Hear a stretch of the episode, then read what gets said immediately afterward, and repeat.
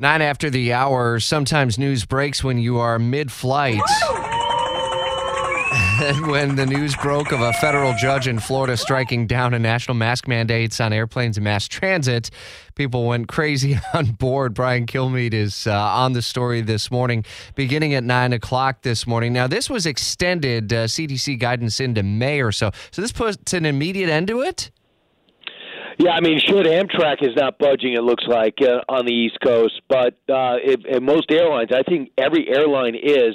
I'm flying today, so I'm I'm cannot wait. We have airlines dropping the mask requirements: American, Southwest, United, Delta, Alaska, JetBlue, the few flights that actually fly, uh, Spirit Airlines, and Frontier. Uh, you could take them off.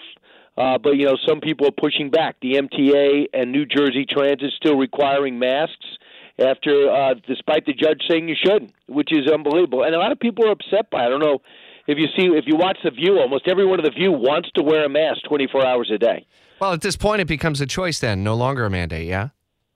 Yeah, I mean, listen. You know, they tell us. Uh, you know, originally they said the the N95 masks have to be fitted. Don't wear them. Then they said don't wear a mask because uh, it only gives you a false sense of protection. They've changed all that. Now wear an N95 mask. In fact, both my daughters go to school in upstate New York. They got uh, one got an email N95 masks for the last two weeks of the semester.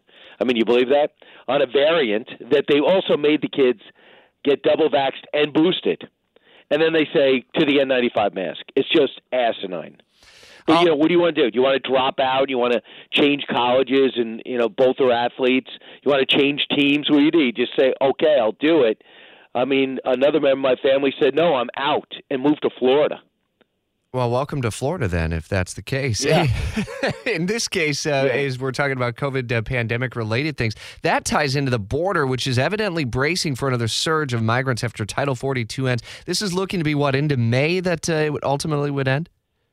I mean, it's unbelievable. You saw uh, another Democrat say you can't let Title 42 evaporate. Now, keep in mind, Title 42 allows you to turn around uh, uh, turn around people at the border saying we're in a pandemic, we can't take you. 82% of them were turned down under Trump. Instead, they say 55% are turned around under Biden, and he's getting rid of that. Now, Tom Homan was on with me last night. I filled in on primetime, and, and he said it's not even 55. They're already uh, taking single males that are supposed to be turned around. Obviously, are not refugees. Um, you know, they just want a better job and I guess a free pair of Nikes at one of the Catholic Charities NGOs at the border, and uh, and a phone. You get a phone too, so they can keep track of you. We can call and make sure you're okay, and you go into school for free, and you, you're getting your health care. So uh, this is going to be insane. But the Democrats who are in vulnerable seats, especially in the Senate, which I think Joe Biden should care about more than anything else if he wants his two years to be worth anything, uh, they're they're standing up to I can't do it. You know, Mark Kelly, I can't go along with it. Sinema, I can't go along with it. Uh, Hassan, Masto in Nevada, um, Hassan in New Hampshire, uh, Stevens in Michigan go. I you know I can't do this.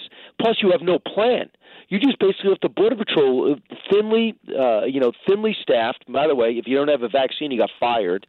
So you're thinly staffed, and now you have to take a surge of eighteen thousand a day.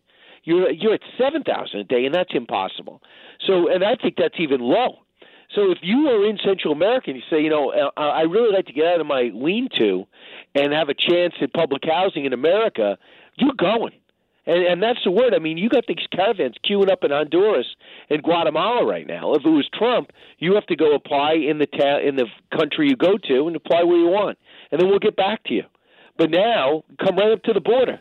There's a system.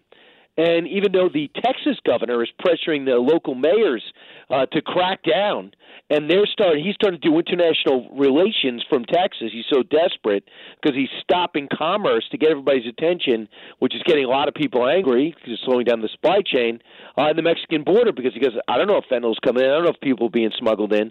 So it's got some of these mayors' attention as all these trucks are backed up on the Mexican border.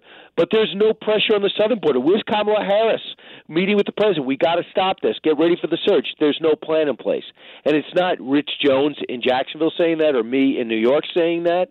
It is Democrats in Washington saying, "You're doing what?" You know, and the president's lost at his egg hunt. So this is pretty tragic. A ton to cover this morning. Following Jacksonville's morning news, be listening 9 until noon live with Brian Kilmeade here on 104.5 FM.